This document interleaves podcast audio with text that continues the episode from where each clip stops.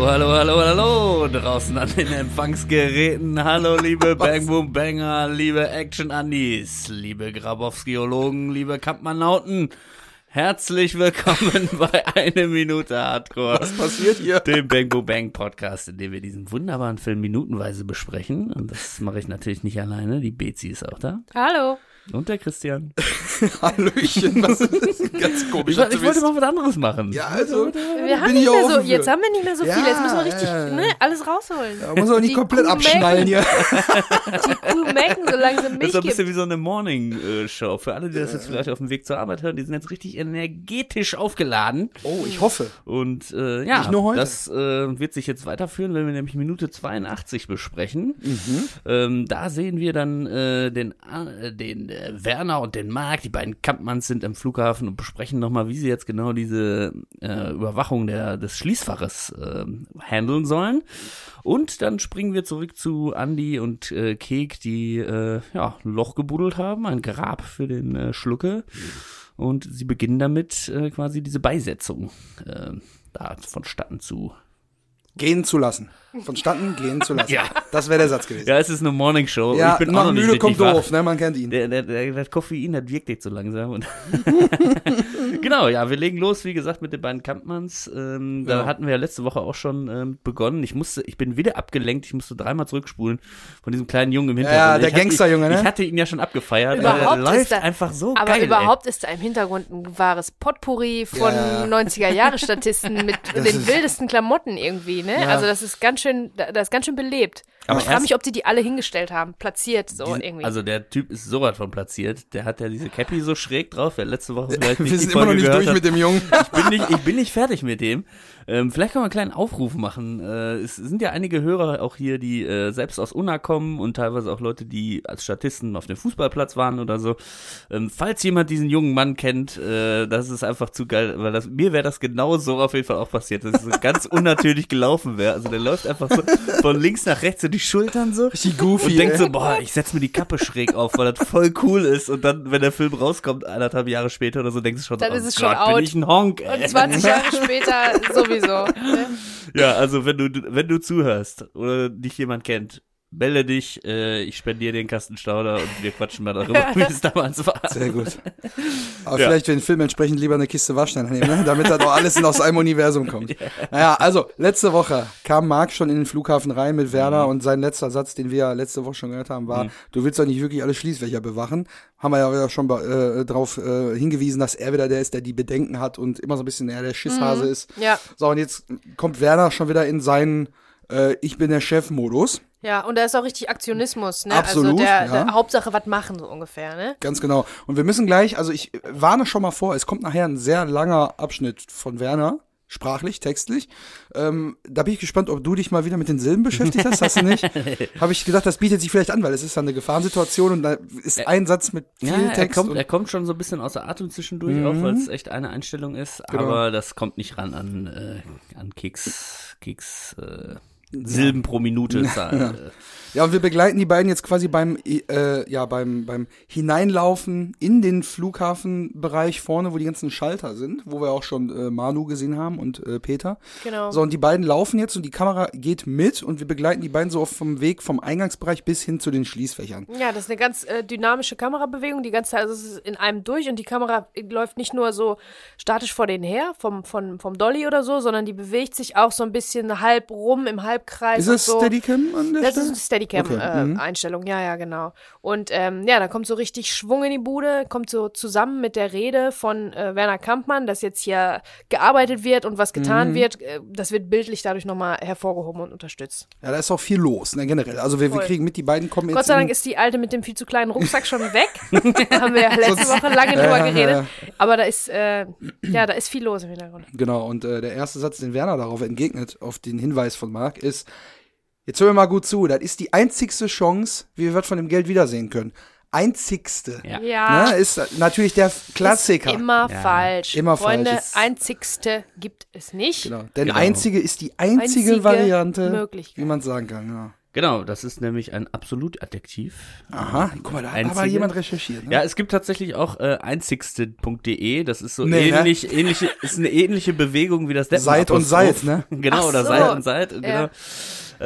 Ja, und da wird sich natürlich super drüber aufgeregt und weitere Absolutadjektive sind zum Beispiel auch perfekt, weil wenn irgendwas perfekt ist, dann gibt es nicht das Perfekteste, weil perfekt ist schon 100 von 100 quasi. Mhm. Oder voll. Ne, Daumen ist ab, voll ab. Wir erinnern uns. Oder optimal ist auch noch so ein Beispiel. Das ist die optimalste Lösung, sagt man, aber eigentlich ist die optimale Lösung halt die also eine einzelne, kann nur eine sein quasi. Also eigentlich ist das ja alles falsch, aber es ist irgendwie trotzdem im Gebrauch und es ist wirklich als falsch angesehen eigentlich. Ja, ne? Also es ist schon ein bisschen kleinlich, aber wenn man so drauf achtet, ist es schon lustig, weil es kann einfach nicht gesteigert werden. Wenn irgendwas das Einzige ist, dann ist es ja nicht noch einziger. Also das Einzigste. Ich glaube, das ist, weil man dieses Beste im Hintergrund, im Kopf irgendwie gespeichert hat und dann kombiniert man das irgendwie so komisch, ne?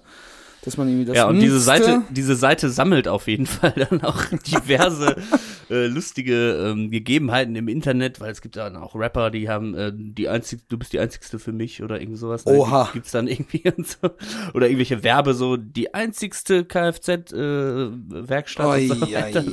Und ein Beispiel fand ich auch sehr gut, da hat nämlich ein Tätowierer einen kleinen Spruch auf die Schulter einer jungen Dame tätowiert. Hast du ein Bild auch? Ich habe das Bild, ich werde es auch auf jeden Fall posten, also checkt mal bei uns bei Instagram aus. Folgender Vierzeiler. Ach, und dann auch noch 4 Zeilen. Nein, was macht diese Frau denn? Okay. Der Hund ist das einzigste Wesen auf der Erde, das mit 2S. Oh, zum Glück. Der ist ja falsch. Das Wesen, Also der Hund ist das einzigste Wesen auf der Erde, das mit 2S dich mehr liebt wie sich selbst. Ah, nein! Hör doch auf, Alter. Das ist doch Fake. Das ist kein Fake. Photoshop. Das ist kein Fake. Holy shit. Einfach, Leute, und dann ist das auch noch so schlecht gestochen, Freunde. Ja. Also guckt auf unseren Instagram-Kanal, da wird dann was kommen demnächst. Ja, Leute, bitte, bevor ihr euch Tattoos stechen lasst, ne, kontrolliert die Grammatik, das ist für immer. Und wenn ihr wirklich wollt, dass ihr das kriegt, dann gebt zumindest noch einen Fuffi fürs Lektorat aus. Also so, Hotflash Olaf, der macht das richtig. Ja, Kuss geht raus. Und ganz liebe Grüße auch an Moritz Felten, unser Tätowierer unseres Vertrauens, der es gerne auch mal im Tattoo-Studio hört. Also, ne? Moritz, liebe Grüße. Du hast eine Mission. Das Tattoo, was du gerade machst, guck mal in der 2. Zeile. Ich glaube, da hat sich ein Fehler eingeschlichen. Ja, sehr geil. Alter, sowas gibt's auf jeden Fall. So, dann...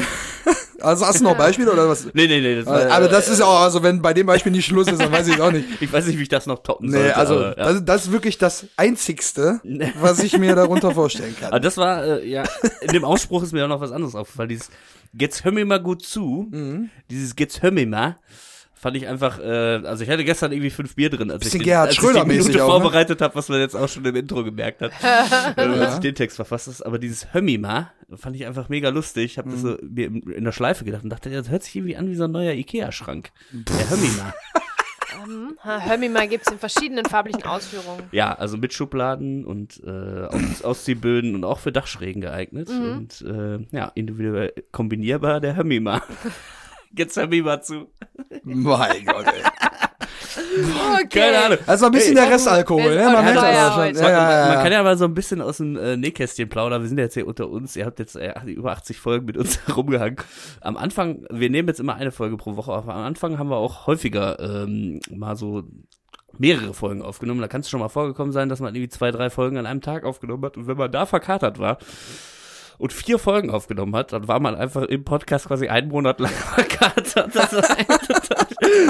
Also wirklich ganz am Anfang, ne? Wo wir so Folge 1 bis, ich sag mal, 10 oder so gemacht haben. Genau. Da haben wir gesagt, komm, wir nehmen mal viel auf, damit wir dann erstmal Ruhe haben. Weil hier war ja auch die Familienplanung im fortgeschrittenen Stadium und so, da muss man halt schauen. Ne? Und da hatten wir ja auch noch Folgenlängen von irgendwie 30 Minuten oder 40 Minuten und dann kann man schon mal 4 Folgen aufnehmen, da ist man dann von 19 bis 22 Uhr beschäftigt. Mittlerweile sabbeln wir euch ja hier sowas von zu. Sind wir pro Folge bei einer Stunde und das würde natürlich nicht mehr klappen mit den 4, aber naja, ihr müsst jetzt mit mir Vorlieb nehmen, dass ich vielleicht ein bisschen verstrahlt bin noch. Heute so ein bisschen, so eine alberne, heute ist der alberne Simon. Simon Alban. Aber keine Sorge, wir haben später auch nochmal Infos für euch. Keine Sorge, also bleibt dran, ne? Denn wir kommen jetzt auch mal wieder zurück hier zum Geschehen, bevor das Ganze... Aber danke dafür. Der Hemmi mal greift jetzt zu. Bevor das jetzt hier noch ein bisschen weiter aus dem Ruder läuft.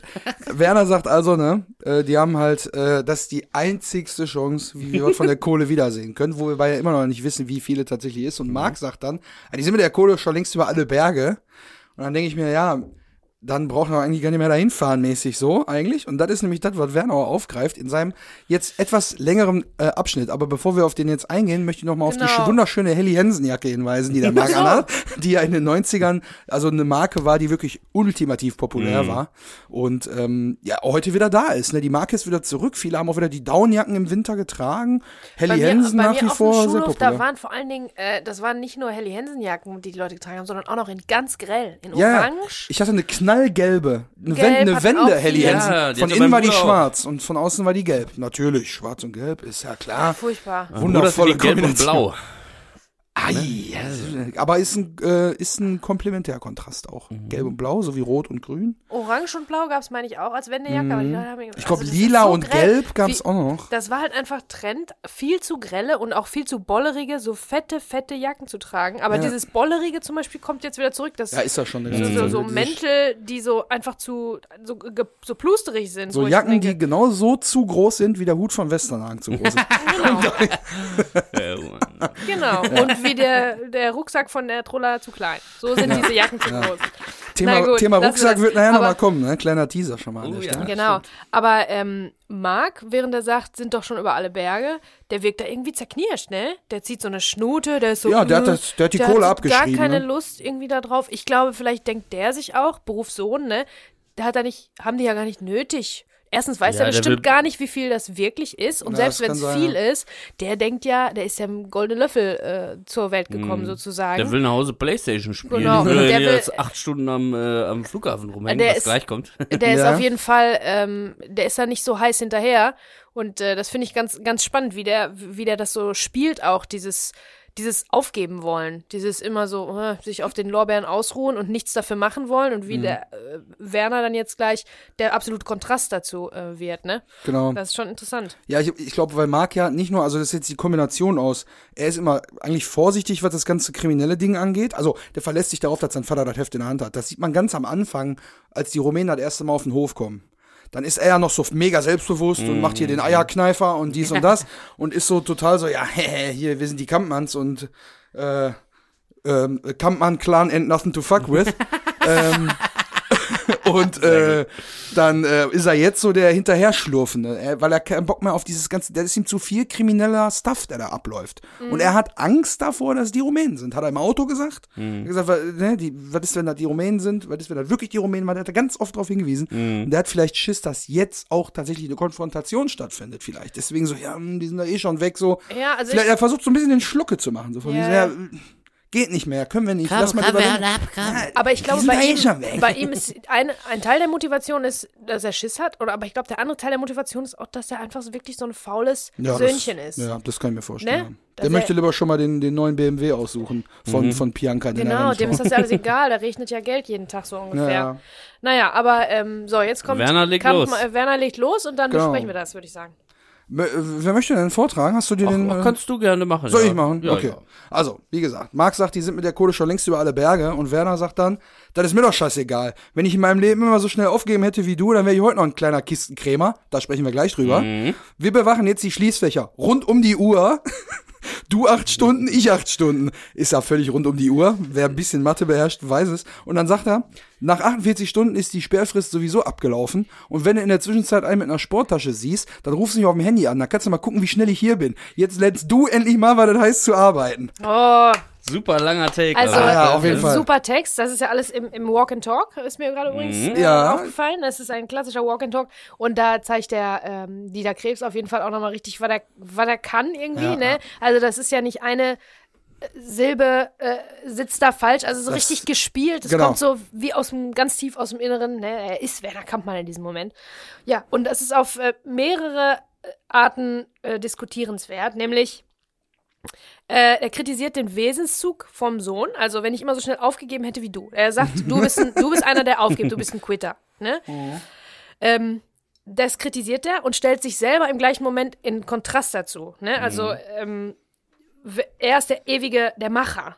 Er macht immer, er ist immer in Aktion, das ist ja hier auch so blinder Aktionismus irgendwie. Dann wäre er ein kleiner Kistenkrämer gewesen. Wir bewachen jetzt die Schließfächer. So sagt er das so ein bisschen trotzig, so, zack, zack, zack. Wir machen das jetzt.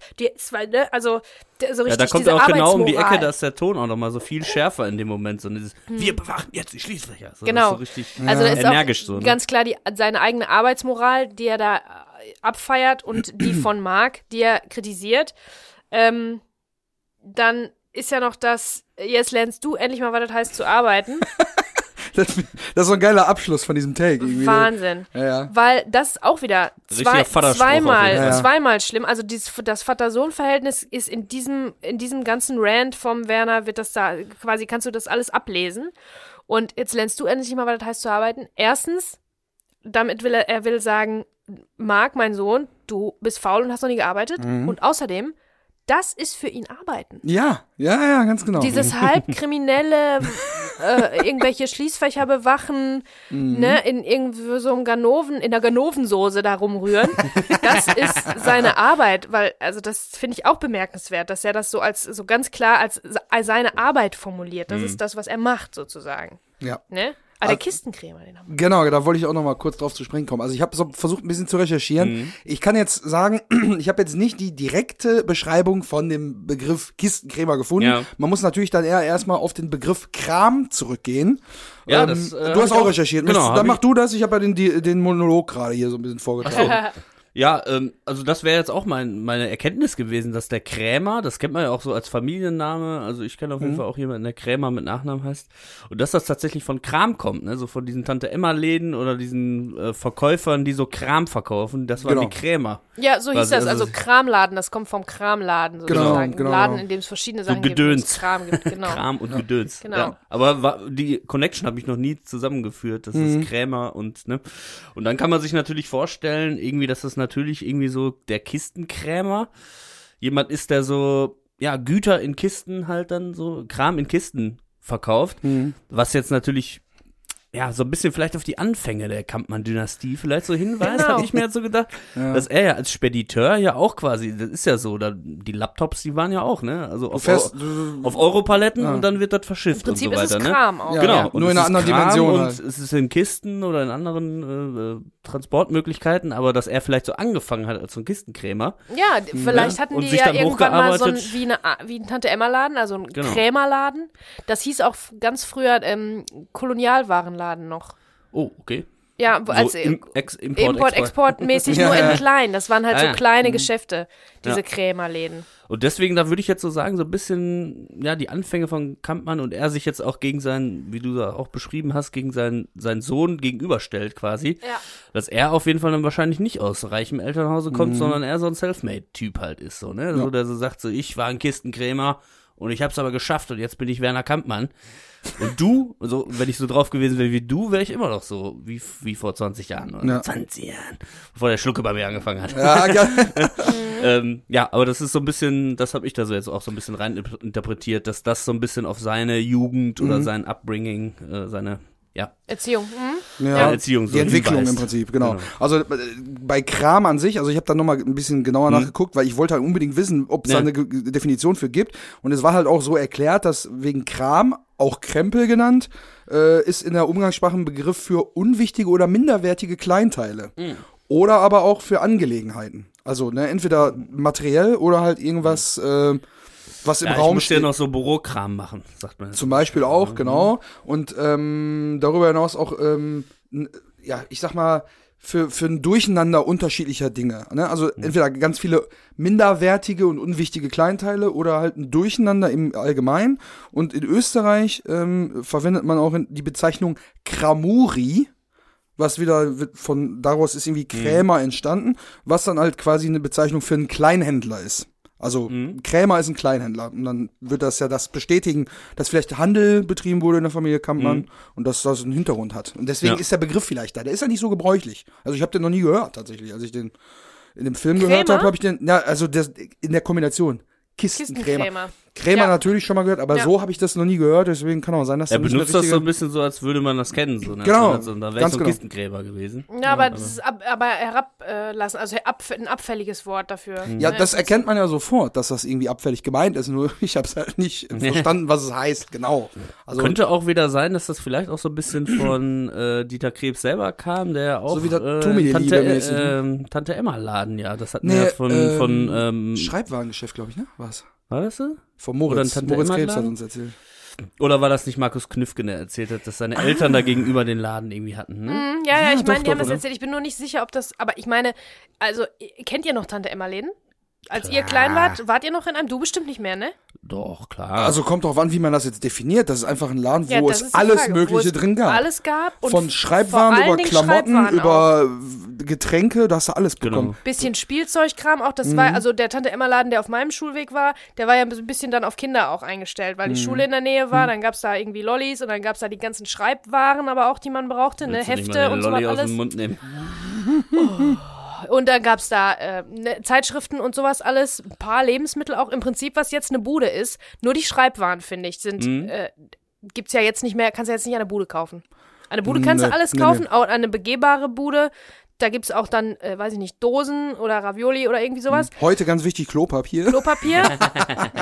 Aber Schreibwaren zum Beispiel waren so ein bisschen Tante-Emma-spezifisch. Deswegen glaube ich, das wird schon so ein Laden gewesen sein, so in die Richtung, wovon Markus Knüffgen uns berichtet hat. Warte mal, ganz hier in der Nähe, wo jetzt der Friseur vor, wo auch immer die Fußballer hinfahren ist. Sarahs Haarstudio, Shoutout an Mo, mein Friseur, bester Mann.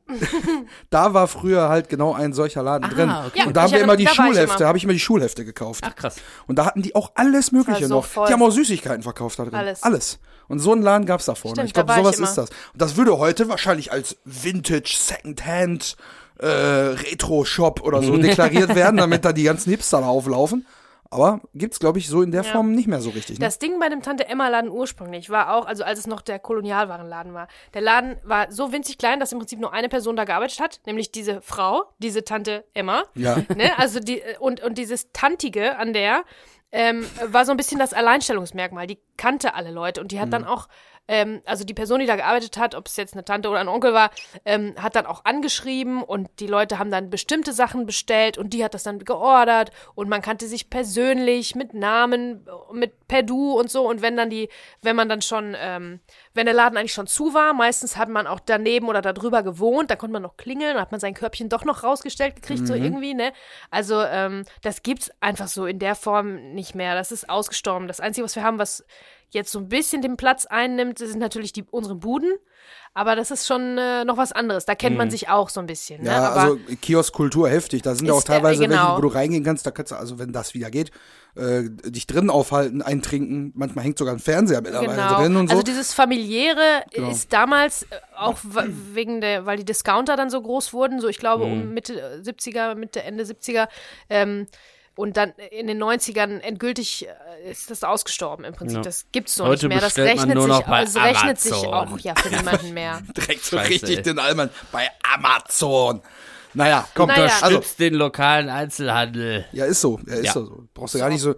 Na egal, komm. Jedenfalls, Werner Kampmann. Du hast mich als Allmann beschimpft. Werner Kampmanns pure Entschlossenheit ist hier der Motor aller Dinge im Prinzip. Er will um Gottes Willen einfach nicht tatenlos bleiben. Er will was tun, während Mark Kampmann so ein bisschen resigniert da so hinterher trottet. Jetzt lernst du endlich, was es heißt zu arbeiten, impliziert so ein bisschen, dass der regelmäßig so halblegale oder schwellenkriminelle Dinge begeht. Ne? Dass das, wie gesagt, Teil von seiner Arbeit ist. Und da könnte ich theoretisch jetzt mal was zum Besten geben über Werner Kampmann, was noch keiner weiß. Was war das nämlich aus meinen supergeheimen Top-Secret-Dokumenten von unserem Informanten. Halte ich da ein bisschen was, wenn ihr möchtet. Ja, aber sehr gerne. Dann ist hier der Jingle für Inside Bang Boom Bang.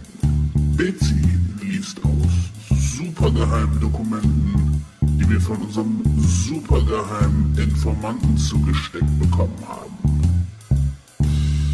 Top Secret. Also, Habe ich ja schon erzählt, wir haben Zugang erhalten zu den Character Bios, also die Hintergrundgeschichten der jeweiligen Charaktere. Die streue ich immer mal wieder so ein bisschen ein und ich finde, hier wird einiges erzählt schon im Film über Werner Kampmann und jetzt werden wir die Wahrheit herausfinden nach so viel Spekulation. Also, Werner Kampmann ist 46 Jahre alt, Inhaber einer Speditionsfirma. Werner Kampmann ist ein rücksichtsloser Mann der Tat, ein Selfmade-Millionär, der sich mit Cleverness und Ellenbogen nach oben geboxt hat. Um seine Speditionsfirma aufzubauen, hat er sich nie gescheut, auch krumme Geschäfte oder schmutzige Tricks zu machen. Er hält engen Kontakt zur Unterwelt, saß selber mal wegen Hinterschlagung und Betrug 2 Jahre im Gefängnis. Ah. Ja, da siehst du mal. Überall, wo er auftaucht, übernimmt er die Rolle des chauvinistischen Patriarchen. Sei es nun als Chef in der Firma, als Sportmäzen im Fußballverein oder als Familienvater in den eigenen 4 Wänden. Kampmann ist herrschsüchtig und arrogant. Er liebt den Kampf und das Risiko, verabscheut ängstliche und schwache Menschen. Ja. Er geht einmal in der Woche in den Puff, seine Frau weiß davon und hat sich schon seit Jahren in die etwas fiktive Welt einer UFO-Sekte geflüchtet. Mega gut. Ein sehr verrückter Twist an der Stelle. Ja, wirklich. Oddly specific. Einmal die Woche im Puff. Und die Frau weiß davon, stand da? Ja. Ah ja, okay. Also. Aber die geht einmal die Woche in die UFO-Sekte. Ja, gut, also jetzt ist aber die Frage, was war zuerst da, Huhn oder Ei, ne? Deswegen ist die Frau auch ein bisschen umtriebig. Oh, so, pass auf. Kampmanns Beziehungsgeflecht geht quer durch alle Berufsschichten und er hätte vielleicht sogar das gesellschaftliche Potenzial, um in 10 Jahren Bürgermeister zu werden. Kampmann ist wach und gerissen, aber nicht intellektuell. Seine oberflächliche und sehr durchschaubare Art, mit Menschen umzugehen, hat ihn deshalb auch nie über die Position eines gut verdienenden Mittelstandsunternehmers hinauskommen lassen. Mhm. So gut seine kleinkarierte Sumpfpolitik in überschaubaren Sozialsystemen auch funktioniert, so endet diese doch bereits vor den Toren der nächsten Großstadt. In unserer Geschichte wird Kampmann plötzlich nicht länger Gott seines Schicksals sein, sondern feststellen müssen, dass es doch Faktoren im Leben gibt, die er selbst nicht kontrollieren kann. Ja, das gut, ist ne? Doch gut ganz geteased. Ja. Also ganz am Ende, das haben wir ja schon messerscharf analysiert und auch mehrfach angesprochen, dass er es ja überhaupt nicht haben kann, wenn er die Situation nicht genau, hat. Ja. Er ist herrschsüchtig, steht da nochmal schwarz auf weiß jetzt hier für uns als Beweis.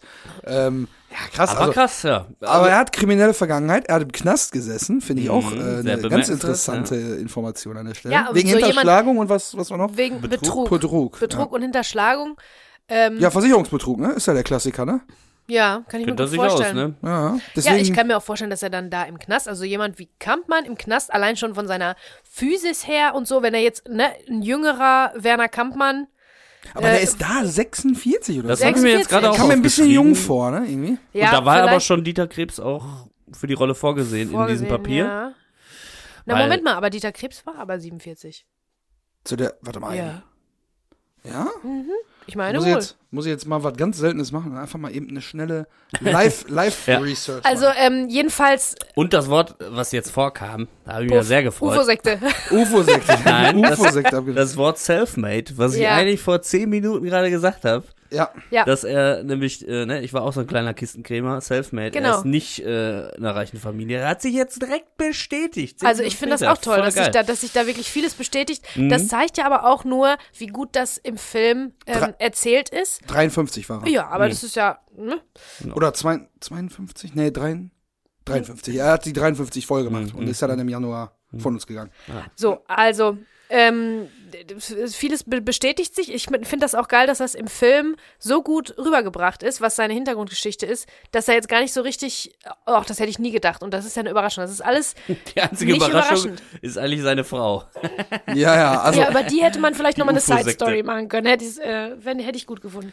Die UFO-Sekte. Das ist wieder Fanfiction-Zeit. Huste dich mal jetzt mal aus hier. Eine Barbara Streisand-Stimme, die ist ja schon sehr präsent. Entschuldigung. Alles gut. Aber so jemand wie, das führt ja zu weiteren Spekulationen, nämlich so jemand wie Werner Kampmann im Knast. Ich glaube, der schlägt sich da richtig gut und der weiß genau dann, dass er auch so ein Machtgefüge, der weiß genau, mit welchen er sich gut stellen muss. Der stellt sich bestimmt sogar mit den Wärtern auch ganz gut, weil er ja eigentlich da gar nicht hingehört. Aber mit den Kriminellen ist er auch ganz dicke, weil der braucht die und später, wenn er rauskommt, vielleicht hat er dann noch dickere Fischane an. Ganz genau. Ich habe auch gedacht, das ist so ein bisschen so eine Möglichkeit sogar für ihn zu netzwerken. Ne? Heute sagt man ja ein bisschen Networking betreiben. Ja. Das hat er da bestimmt schon gemacht, warum er dann auch Leute so ein bisschen so, pass auf, wir machen das so.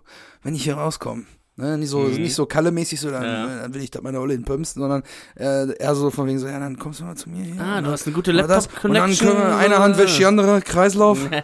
Also du hast eine gute Laptop-Connection, ja, komm, gib mir mal deinen Kontakt zu den Rumänen, dann machen wir das über meine Spedition und bla bla bla. Ja, glaube ich auch, ne? Das ist ja so ein bisschen auch das Komische an dem Justizsystem, Leute, die dann einmal in den Knast gegangen sind, da dann eigentlich wieder neue Leute kennenlernen und die Sache eigentlich nicht besser wird, wenn sie rauskommen, sondern so ein bisschen, ja, ich kenne jetzt noch ein paar krassere Leute. Ja. Auf jeden und ich habe jetzt so eine Lücke von 2 Jahren in meinem Lebenslauf, ist schwierig, jetzt einen guten Job zu kriegen. Na, dann spiele ich doch die Karte aus, dass ich da Leute kennengelernt habe. Ne? Alles ein bisschen schwierig natürlich. Und das Gute ist, dass er dann wahrscheinlich Leute gefunden hat, die ihm dann, wenn die draußen sind, einen Gefallen schuldig sind. So, genau. Ne? Das ist nämlich das, was er ja gerne macht. Ne? Den Leuten irgendwie was aufertragen, die ihm dann hinterher was schuldig sind. Oder? Das Einzige, was mich schon ein bisschen verwundert, ist, dass er überhaupt in den Knast gehen musste, weil der ja auch zu Anwälten gute Connections hat und im Zweifel vielleicht irgendwelche Richter, der aber auch bestimmt dann nicht zurückscheuen würde, irgendwelche Richter zu bestechen oder irgendwas. Der hätte aber wahrscheinlich viel mehr gekriegt und hat dann am Ende mit einem sehr guten Anwalt viel Geld nur 2 Jahre sitzen müssen. Ne? Kann auch sein. Aber ganz, ganz geile Information. Ja, krass. Das ist auf jeden Fall, das öffnet nochmal eine ganz andere Möglichkeit, ja, die Figur so ein bisschen zu analysieren. Ich bin mal gespannt, ob wir vielleicht auch mal irgendwo dann einen Fall haben, wo wir sagen, boah, da haben wir ja eine ganz falsche Richtung spekuliert. Ja, so irgendwie, also jetzt fühle ich mich da eigentlich so ziemlich bestätigt. Auch dieses mit dem Bürgermeister, haben wir nicht sogar auch mal irgendwie politisch drüber gesprochen? Oder zumindest so, dass er auf jeden Fall mit dem so, ja, ich habe hier so ein Grundstück gekauft und kaufe ich dann von der Stadt ab und dann zwacke ich mir aber irgendwie 30% fallen unter den Tisch und so und bla und, ne, also dass der auch in der Politik gut vernetzt ist und ja, als Bürgermeister könnte ich mir ihn gut vorstellen. Der Unna Bürgermeister, da hängen überall so Plakate mit so Kampmann und dann so, der potente Bürgermeister. So ein Wahlplakat für Kampmann, okay, da können wir mal drüber nachdenken. Könnte auch mal irgendwie Werbeslogan oder so, die haben ja immer so bescheuerte Mottos, jetzt mittlerweile geht ja auch nicht um Inhalte, sondern eigentlich nur um ein schönes Porträtfoto auf dem Werbeplakat und dann noch ein dummer Spruch. Och ja, der junge Mann sieht aber sympathisch aus, den wähle ich. Genau, gemeinsam für Unna. Oder? Ja. So, weißt du, so. Lass uns mal überlegen, schickt uns mal, was ihr da so habt. Ja, und wenn da so bei euch ein paar Photoshop-Mäuschen da draußen sind, ne, dann lasst mal ein bisschen da den Mauszeiger schwingen und guckt mal, dass er da uns mal was Schönes schickt. Das wäre auch mal interessant. Ja.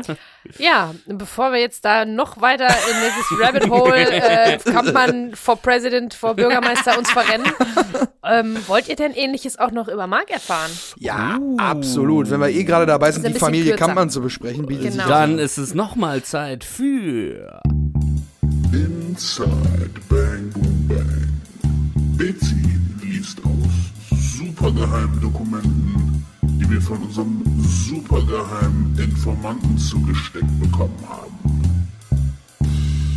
Top Secret. Also, hier ist ja, wie gesagt, ein ganz schwieriges Vater-Sohn-Verhältnis, ne? Herrscht hier. So, und Marc.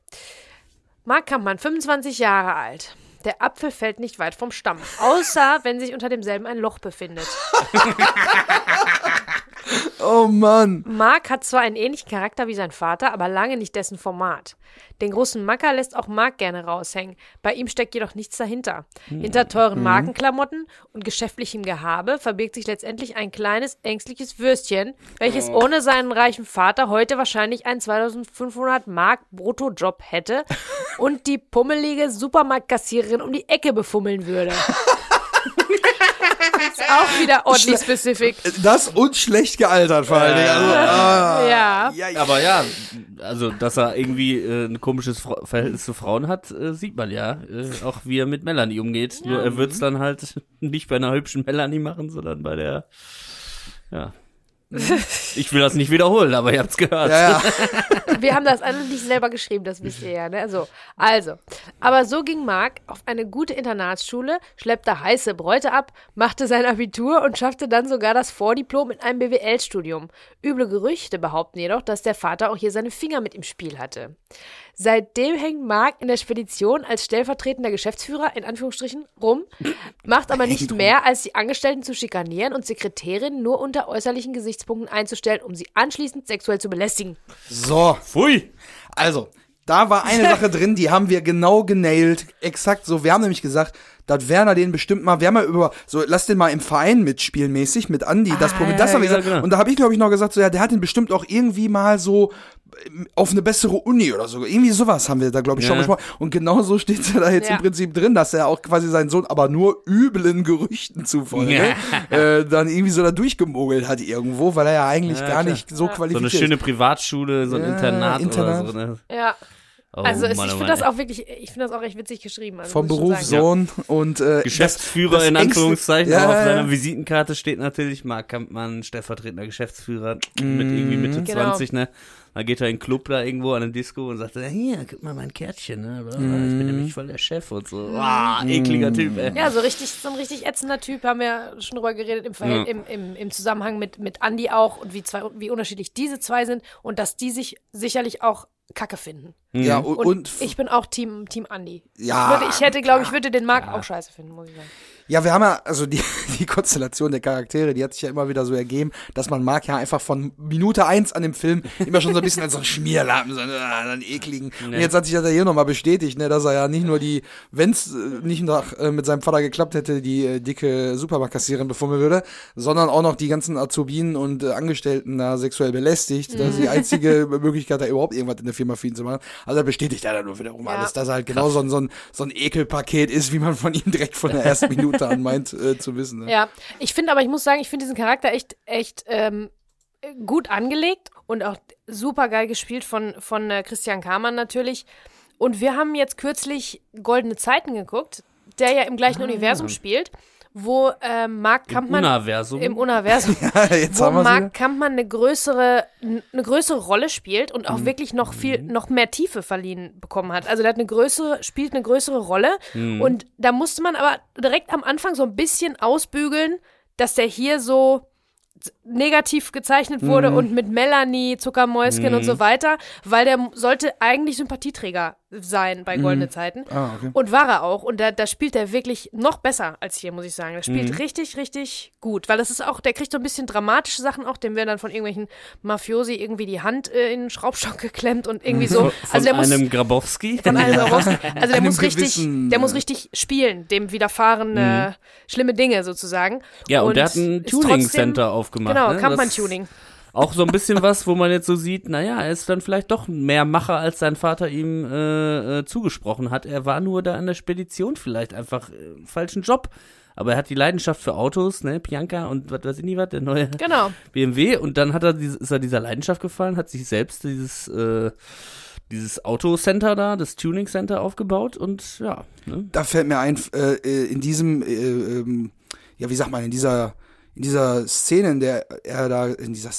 der Tuner-Szene, was auch immer er sich da bewegt, da hat er noch einen Cameo-Auftritt in Nicht-Mein Tag, wo Axel Stein und Moritz Bleibrou an der Tankstelle sind und die Freundin von Moritz Bleibrou eigentlich abhauen will und die aussetzen, dann gehen die an die Tankstelle und Axel Stein geht rein und ist überall in den Nachrichten und so und dann fährt ein weißer Porsche an die Tankstelle und Christian Kahrmann steigt aus. Und er hat so Kampmann-Tuning-Sachen an der Seite drauf foliert. Stimmt. Da hat er noch einen geilen Cameo-Auftritt gekriegt. Das finde ich ja witzig, dass in diesem Universum quasi die Zeit weitergeht und man die Leute dann wieder trifft und so ein bisschen erkennen kann, wie erfolgreich die jetzt, also gerade bei Marc, der wird immer erfolgreicher und immer besser eigentlich auch. Und wie gesagt, bei Goldene Zeiten ist das wirklich noch viel besser gespielt auch. Ja. Muss ich mir nochmal angucken. Gut. Bin ich jetzt wirklich, also ich weiß, das ist schon lange her, als ich den gesehen habe. Wir haben den auch wirklich jetzt 20 Jahre.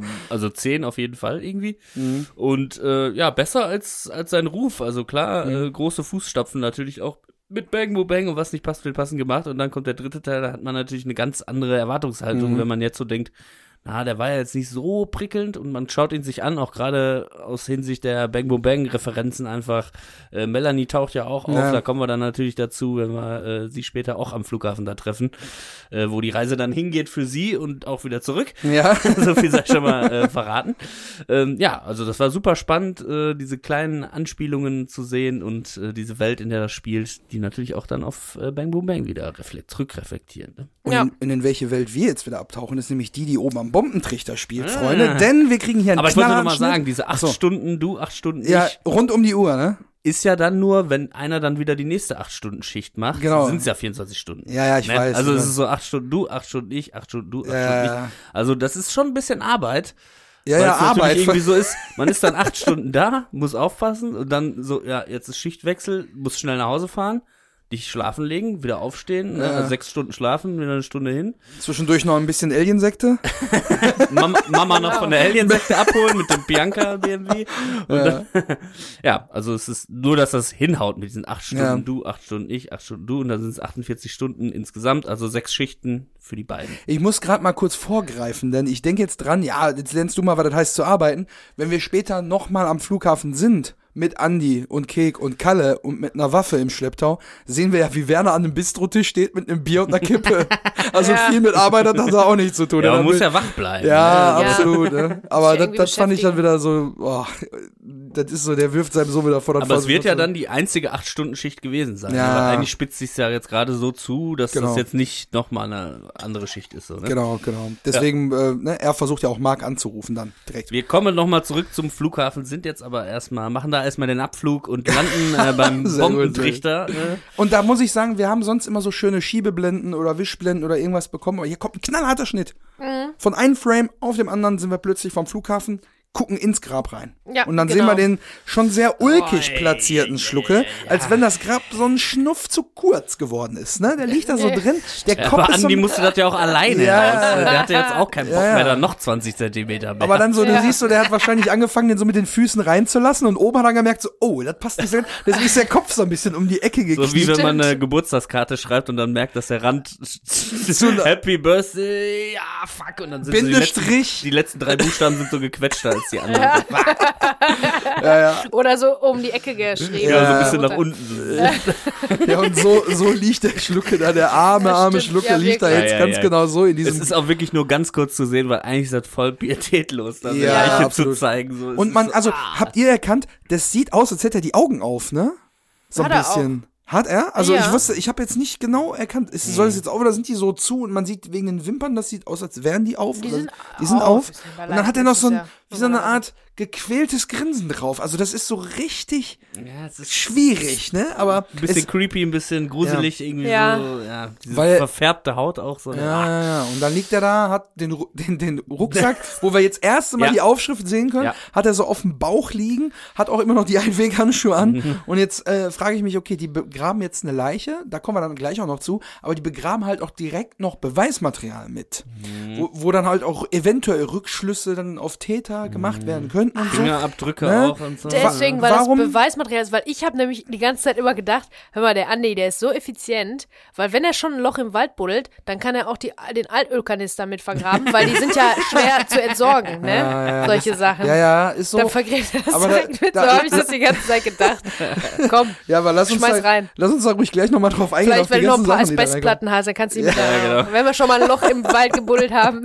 Ja, könnte man ja darauf spekulieren, dass das ja quasi auch dafür da ist, wo dann der Ralf Richter aus Was nicht passt, dann die Lacke, die alten, ne, entsorgen muss. Genau. Kommen wir aber gleich zu. Wir kriegen jetzt erstmal die Einstellung, die so eine leichte, so eine Schwenkbewegung von unten nach oben kriegt und wir gucken halt erst runter ins Grab und sehen dann Andi, der vom Auto, was ein bisschen oberhalb geparkt ist, runterkommt in die Senke mit Kek im Schlepptau und Andi hat so diese Matte, die mal hinten im Kofferraum liegt, so in der Hand und da ist so Gedönse drin eingewickelt, Kram quasi drin eingewickelt. Kram und und ein Kanister. Und der kommt dann quasi vom Auto mit Keg im Schlepptau runter. So, man sieht noch diesen brandneuen Spaten, der da noch so drin steckt. Der sieht auch sehr neu aus. Deswegen, da wissen wir, das ist der Hint aus dem Bonusmaterial nochmal. Und ja, die beiden kommen da jetzt zum Grab gelaufen. Und Andi ist halt der alles macht, weil Keg da nur rauchenderweise ist. Ein richtiger Kanisterkrämer. Genau, Humor. Der hat auch überall Comedy. Humor. Der hat auch überall Flecken von der Erde, von dem Buddeln und so, ne? Also der ist auch ganz schmutzig. Und Kek hat ja ein weißes Shirt an. Da ist nichts dran. Ja. Das, da sieht man übrigens, dass es tatsächlich so eine japanische oder irgendeine Manga-artige Aufschrift ist. Also da hatten wir ja drüber spekuliert, was das für ein Shirt ist. Vielleicht fällt es ja jetzt jemandem ein, was es ist. Ich weiß es immer noch nicht. Schaut mal genauer hin. Genau. Ja, aber das Shirt ist blötenweiß auf jeden Fall. Der hat nichts gemacht. Stattdessen hat der Schluckes Brille auf und macht da irgendwie so eine Sieht aus wie Jerry Lewis drauf. So ein bisschen. Ja, so, ne? So diese 60er-Jahre-Humor, Dr. Doolittle, so hat der gespielt, auch mit so einer Brille auf. Bisschen zu viel Dioptrien drauf, ne? Stolpert dann so ein bisschen, macht so einen auf lustig, ne? Und Andi ist wirklich in einem ganz anderen Modus. Genau. Der dann quasi diesen Müll auch entsorgt ins Loch und dann direkt quasi die Hände so quasi vor den Oberkörper nimmt. Genau, so, ne? Genau so eine Trauerposition. Genau, ne? Wie diese Schweigeminute oder wie man so an einem Grab halt so steht, ne? Also er ist direkt in diesem Modus und ja, Kek stolpert da so ein bisschen mit der lustigen Hornbrille auf durch die Gegend.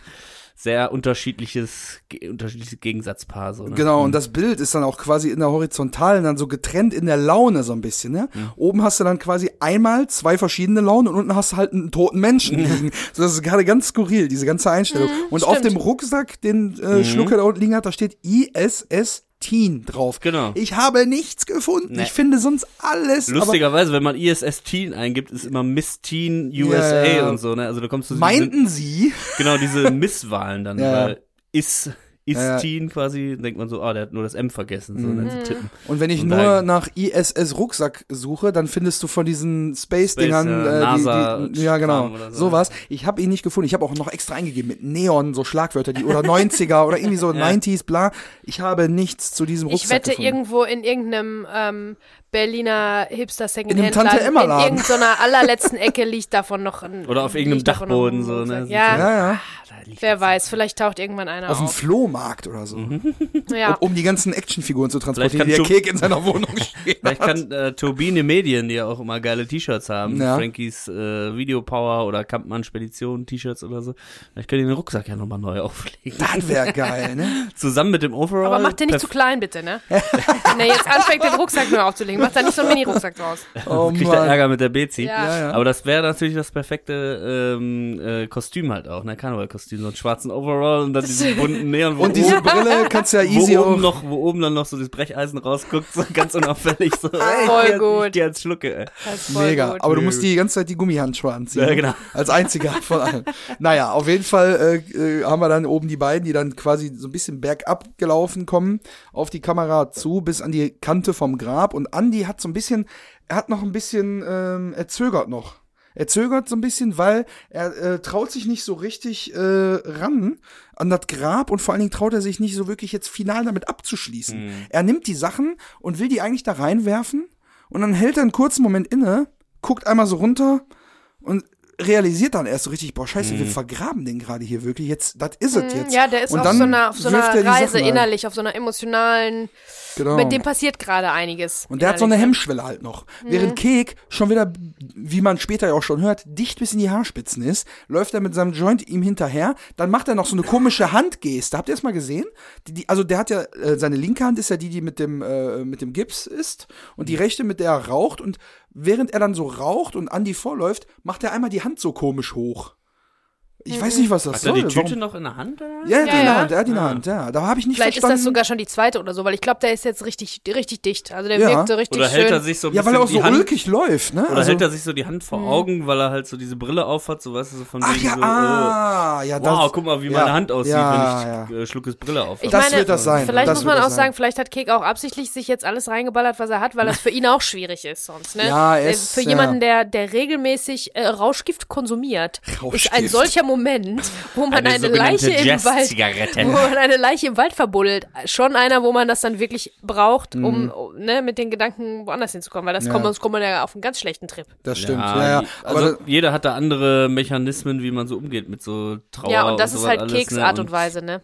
Andi hält jetzt gerade so inne und der andere macht dann eher Witze oder lacht, was jetzt gar nicht heißt, so, ne, aber nach Beerdigung sieht man zwar manchmal auch so, dass manche Leute so ganz in sich gekehrt sind, manche sind melancholisch, manche sind aber schon wieder voll dabei, Witze zu reißen. Ja, jeder verarbeitet das halt anders, ne? Was aber nicht heißt, dass der da Scherze macht und lacht, die Person irgendwie weniger geliebt hat oder die weniger Schmerz empfindet, ist halt nur so deren Art, damit umzugehen. Genau, und vielleicht auch der Versuch, Leute aufzumuntern, denen halt nicht so gut geht. Naja. Genau, bevor es zu dark wird hier, ne? Genau, aber bevor wir da jetzt zu tief... Ja, wir sind jetzt immer bei einer Beerdigungsszene. Wer nämlich gleich weiter in die Thematik abtaucht, ist Kek, weil er springt nachher runter ins Grab, weil Andi wirft jetzt den Krempel runter und da sieht man jetzt die Prioritätenverteilung, nämlich Andi versucht da irgendwie würdevoll, respektvoll das Ganze so hinter sich zu bringen und Kek reagiert erstmal auf den Wurf des Krempels ins Grab mit: Ey Mann, meine Spider-Man-Comics, und springt so mit so einem beherzten Satz da so runter, so direkt neben seinen Kopf, wo ich mir denke so, boah, was macht der Junge denn da? Ja, wo landet der? Ja, so, also quasi bei den Schultern, der springt da so rein, der steht dann so mittendrin neben der Leiche,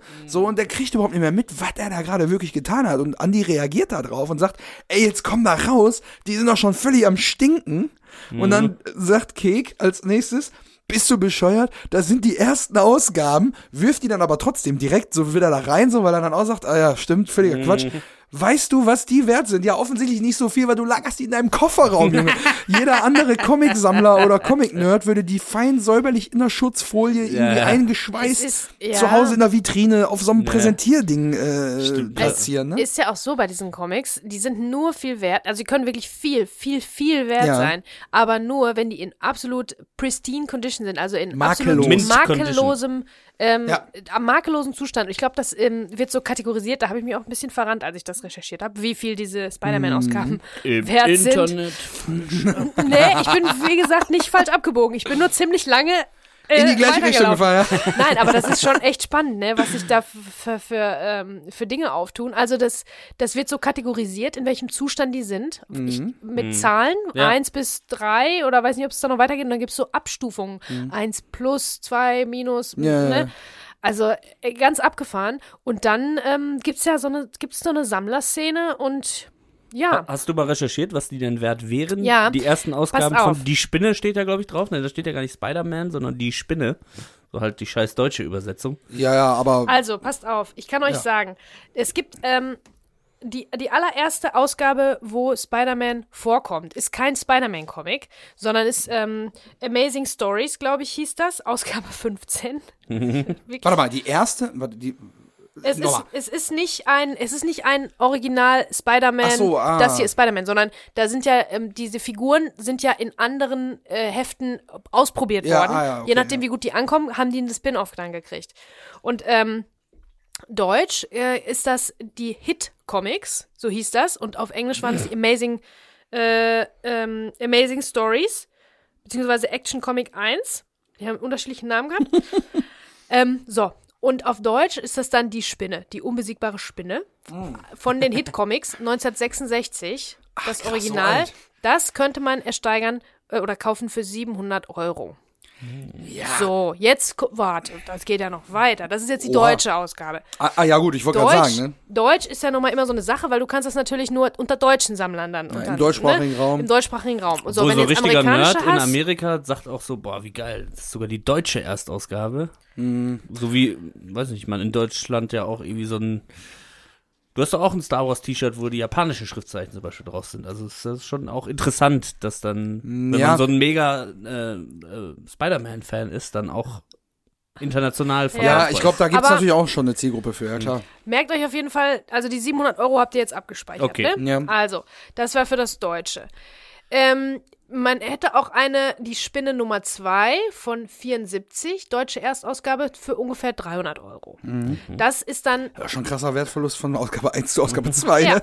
So, es kommt drauf an, ich habe mehrere Artikel gelesen und je neuer die sind natürlich, desto höher geht der Preis. Ja, klar. So, ich habe hier, was gefunden. In einem Artikel von 2016 hieß es, die Erstausgabe Amazing Fantasy Nummer 15. Sorry, Amazing Fantasy hieß es, Amazing Stories. Für 412.513 €. 412.000? 400.000 €. Die amerikanische dann quasi. Amerikanische. Mhm. Dann habe ich noch einen gefunden. Wert der Erstausgabe, beziehungsweise erster Auftritt Spider-Man. Erschien 1938. Uff. Für 10 Cent hat das damals gekostet. Ja, klar. Jetzt versteigert für 2,4 Millionen Euro. Alter. In dieser ersten Kategorie von gut erhalten. In der besten Ranking. Ja, absolut. Teuerster Comic der Welt. Holy shit, 2,4 Millionen. So, Fun Fact. Hat auch nicht mal Banksy so viel Wert in seinen Motiven. Nicolas Cage besaß eine solche Ausgabe mal von Action Comic 1. Das war dann anscheinend dieses Amazing Fantasy, hieß dann auch nochmal anders oder so. Okay. Erste Spider-Man, bla. Also der taucht da zum ersten Mal drin auf, dann genau. Als Figur. So. Nicolas Cage wurde dieser Comic im Jahr 2000 aus seiner Villa gestohlen. 11 Jahre später hat die Polizei diesen Comic wiedergefunden. Genau dieses Heft, was bei Nicolas Cage in der Villa gefehlt hat. War da auf der ersten Seite so MC oder so? Und Nicolas Cage hat sofort, der war in Geldnot, weil er nicht mehr so gut spielt, wie man ja weiß, hat das Ding für 2 Millionen Euro verkauft. Ei. Oha! 2 Millionen Euro. Wie lange hat er darauf gewartet? 11 Jahre? 11 Jahre. Boah. War das weg. Heftig. Also es ist schon, man muss schon sagen, ich verstehe schon, was Cake versucht hat. Also es ist eine Wertanlage, wenn man das richtig macht. Aber nicht, wenn man Rolex kaufen sollen. Nicht, wenn man es in seinem Taunus hinten rumfährt. Ja, und es ist ja auch so, es ist ein bisschen eine Jagd nach einem Märchen. Ne? Ja. Also der verlorene Popkulturschatz, der den Reichtum aus dem Nichts bringt. Das ist ja genau das Richtige für Cake. Statt arbeiten zu gehen für irgendwas oder sich was aufzubauen, was einen Schatz finden im Prinzip. Ich glaube, ein Heft, was 2 Millionen Euro wert ist oder Mark damals, keine Arbeit, ein Gegenstand soll ihn finanziell absichern und überhaupt sind Gegenstände wichtig. Ja, ne? Das sieht man ja in seiner Wohnung. Ja. Genau, der ist ein materieller Mensch im Prinzip, also dem ist das alles wichtig, dieser ganze Kleinscheiß. Und ich glaube, vielleicht hat er sich gedacht bei diesen Comics, der muss die ja auch irgendwo herbekommen haben. Vielleicht hat er selber schon ziemlich viel dafür bezahlt und dann drauf gehofft, dass der Wert sich steigert. Das ist eine Investition, Mann. Genau, also ist es auch tatsächlich, so wenn man das hier so hört. Mit den Überraschungsei-Figuren, kennst du die? Yeah. Also, wenn man das hier so hört, 2,4 Millionen Euro, das ist wie ein Gemälde, wie echte Kunst, die du dann an der Wand hast. Die musst du aber wirklich pflegen auch, ne? Wissen wir dann auch, wo Kalles Kohle ja auch hingegangen ist, ne? Also, haben wir ja schon damals angesprochen, ne? Er hat ja alle möglichen Carbonit, Han Solo und sowas, ne? Den ganzen Kram da in seiner Bude stehen. Und das ist sicherlich auch Teil davon, ne? Und jetzt wäre natürlich mega geil gewesen, wenn er so gesagt hätte, scheiße, yo, die Spider-Man-Comics, die sind ja jetzt irgendwie 100.000 Euro wert, 100.000 Mark wert. Die hätte ich ja einfach verkaufen können gestern. Oh nein, dann hätte ich gar nicht zur Bank gemusst, hätte ich gar nicht irgendwo einen Einbruch machen müssen. Aber ja, stell dir mal vor, die Lösung seiner Geldprobleme bei Kalle würden jetzt in diesen Comics liegen und ihm wäre das jetzt wieder eingefallen. Und jetzt kann er sie nicht mehr verkaufen, weil sie verschimmelt sind, weil da eine Leiche 3 Tage drauf lag. Die waren vorher, ich sag dir, die waren vorher auch schon verschimmelt. Der hat die einfach vergessen. Aber ich meine, das ist schon so echt faszinierend. Leute, die dann so sammeln und die Sachen nicht anfassen und diesen Schatz irgendwie bei sich aufbewahren immer. Und man träumt ja auch davon, dass irgendein Opa in irgendeiner Kiste zufällig irgendwas hat, was ganz viel wert ist. Wie toll wäre das? Da habe ich eine kleine Anekdote zu. Ich habe nämlich genau so einen komischen Moment mal gehabt. Ich war mit meiner Freundin an der Nordsee und wir sind dann im Ort da um die Ecke zum Flohmarkt gegangen, der noch so ein richtig geiler alter Flohmarkt war. Also nicht so, da stehen so 75.000 Händler mit hässlichen Klamotten, die kein Mensch will und irgendwelchen Handyhüllen-Dingern, sondern das war so ein richtiger Flohmarkt, wo Leute ihren privaten Schatz quasi verkauft haben. Geil. So, und dann haben wir so ein geiles... Schallplatten auch mega geil. Ja, da habe ich auch eine Cat Stevens-Platte auf Vinyl geholt und so, super geil. Und dann haben wir so einen Stand gesehen, da hatte ein älteres Pärchen so ein relativ großes Bild in so einem richtig geilen, dunklen, schwarzen Bilderrahmen und da war so eine Waldsituation drin, wo irgendwie so ein Reh durch den Wald läuft. Sieht richtig geil aus, ne? Wir waren uns direkt einig, das Ding brauchen wir. Sieht super geil aus. Dann haben wir da so ein bisschen gehandelt und so und dann haben wir das Bild mitgenommen. Ich glaube, wir haben 13 Euro dafür bezahlt. Schmückt jetzt unser Schlafzimmer, sieht richtig geil aus. So, und wir haben das Ding, als wir angekommen sind zu Hause, weil wir mussten das ja irgendwie die ganze Zeit im Auto lassen, du kannst es ja nicht da im Urlaub sozusagen, ne? Dann haben wir das Ding zu Hause erstmal hinten aufgemacht, weil früher haben die Leute ja auch immer Bargeld hinter die Bilder gemacht, als versteckt. Also haben wir hinten dieses ganze Ding aufgemacht und haben da reingeguckt. Das Ding ist aber auch sogar schon mal geöffnet worden. Wir haben das nämlich gesehen, weil das so mit so komischen Nieten extra nochmal nachträglich befestigt wurde. Wir dachten schon so, da ist das große Geld drin. War natürlich nichts drin, aber ich bin mir sicher, derjenige, der das Pärchen, was das vor uns besessen hat, die haben vielleicht den Schatz da rausgeholt. Diese Geschichte, die bewahre ich mir jetzt immer, weil ich denke, wir haben es vielleicht so um ein Haar verpasst. Das ist schon ein Traum. Ja, man also ist ja auf so einer märchenhaften Jagd. Hast du mal geguckt, wer da unterschrieben hat, wer der Künstler ist? Vielleicht ist das Ding an sich ja schon mega viel wert. Habe ich noch nicht rausgefunden, leider. Habe ich noch nicht rausgefunden, weil das kann man so ganz schwer erkennen, oder unten. Aber ich lasse es erstmal da. Ja, ist eine Wertanlage. Wir haben ja bei uns auch so einen goldenen Bilderrahmen mit so einer, was ist das mal, die Heide? Eine Heide. Die Heide. Heide beruhigt, hat meine Oma immer gesagt. Das ist von meiner Oma, das Bild. Ja. Vielleicht ist das auch was wert. Und da steht irgendwie die Unterschrift Kensch. Also wenn da draußen irgendjemand... Ihr Kunstfreunde da draußen. Ne? Dann würdet ihr uns das auch nicht sagen, sondern würdet sagen, nein, ist nichts wert. Ich kaufe das trotzdem für einen Fuffi. Hey. Für einen Zehner nehme ich das. Die haben jetzt 82 Folgen lang erzählt, wo die wohnen. Wir gehen da mal von. Wo ist diese Kellerbar? Also, Freunde. Wir machen jetzt mal weiter. Das war ein kleiner Exkurs. Ich gucke gerade mit einem Auge, so Chamäleon-mäßig, gucke ich gerade da auf die Zeit, die da läuft. Und wir müssen jetzt mal ein bisschen reinhauen. Also, Kek sagt, bist du bescheuert? Oder was? Weißt du, was die wert sind? Und dann nimmt er die Hefte, wirft die da wieder so, also der wirft die dann so richtig respektlos. Also das, was Andi noch vorhin versucht hat, so irgendwie mit Würde hinter sich zu bringen, da pfeffert der Kek dann so die Hefte da so in das Grab, nimmt die Brille, klatscht die da unten so rein, so richtig so wie auf der Müllhalde und springt dann wieder raus.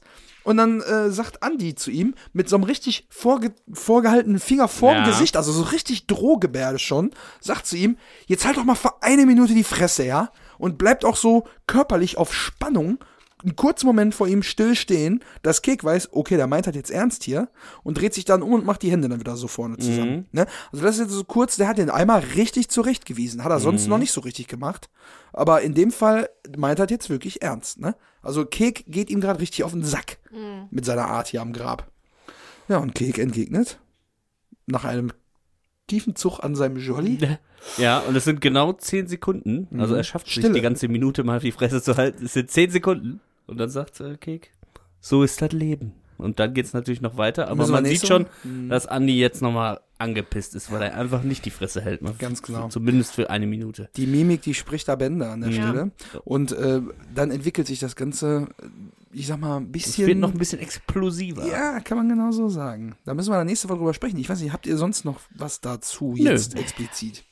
Da würde ich halt nur sagen, am Ende... So ist das Leben, so ist das Leben eben nicht, Kek, weil man beerdigt keinen, mit dem man eigentlich, oder Andi ist ja, kennt ihn zumindest, aber man beerdigt keinen, weil die Planung einfach stümperhaft war von einem Bruch. Am Ende hat Kek ja quasi geplant. Schlucke hat es ja gar nicht geplant, was er immer erzählt hat und damit geprahlt hat, und eigentlich hat Schlucke ja quasi sich sein eigenes Grab geschaufelt. So ist das Leben, man stirbt und zwei Idioten, die man gar nicht richtig kennt, vergraben einen im Wald. So ist das Leben. Ja, also so ist das Leben halt nicht, Kek. Habe ich jetzt auch gerade gedacht, die Ironie an der Sache ist ja... Wenn so das Leben wäre, kein Problem, aber das Leben ist nun mal leider genau das Einzige, was Schlucke nicht mehr hat. Ganz genau. Ja. Wenn er das hätte, dann wäre so ist das alles Leben halb nicht, so wild. So ist der Tod. So ist es, ja. Ja, und in dem Fall müssen wir nächste Woche noch mal ein bisschen mehr auf die Beziehung zwischen den beiden eingehen. Auch vielleicht, ich weiß ja nicht, ob die eine oder andere Quelle nochmal eine Hintergrundinfo für uns hat. Bleibt mal dran, ob wir vielleicht nochmal ein bisschen Hintergrundinformationen, exklusives Material bekommen. Wir werden uns bemühen. Ja. Am Ende hat Schlucker aber selber dafür gesorgt, dass Ratte dabei ist, weil er vor ihm den Schlüssel verstecken muss. Erstickt er daran. Also am Ende hat Schlucker dann doch selber ein bisschen auch Schuld. Also, nur weil sein Overall keine Taschen hat oder was? Muss er sterben? Nein, weil er muss sterben, weil er den Schlüssel vor Ratte verstecken muss. Er hat aber Ratte ja selber mit da reingeholt ins Boot.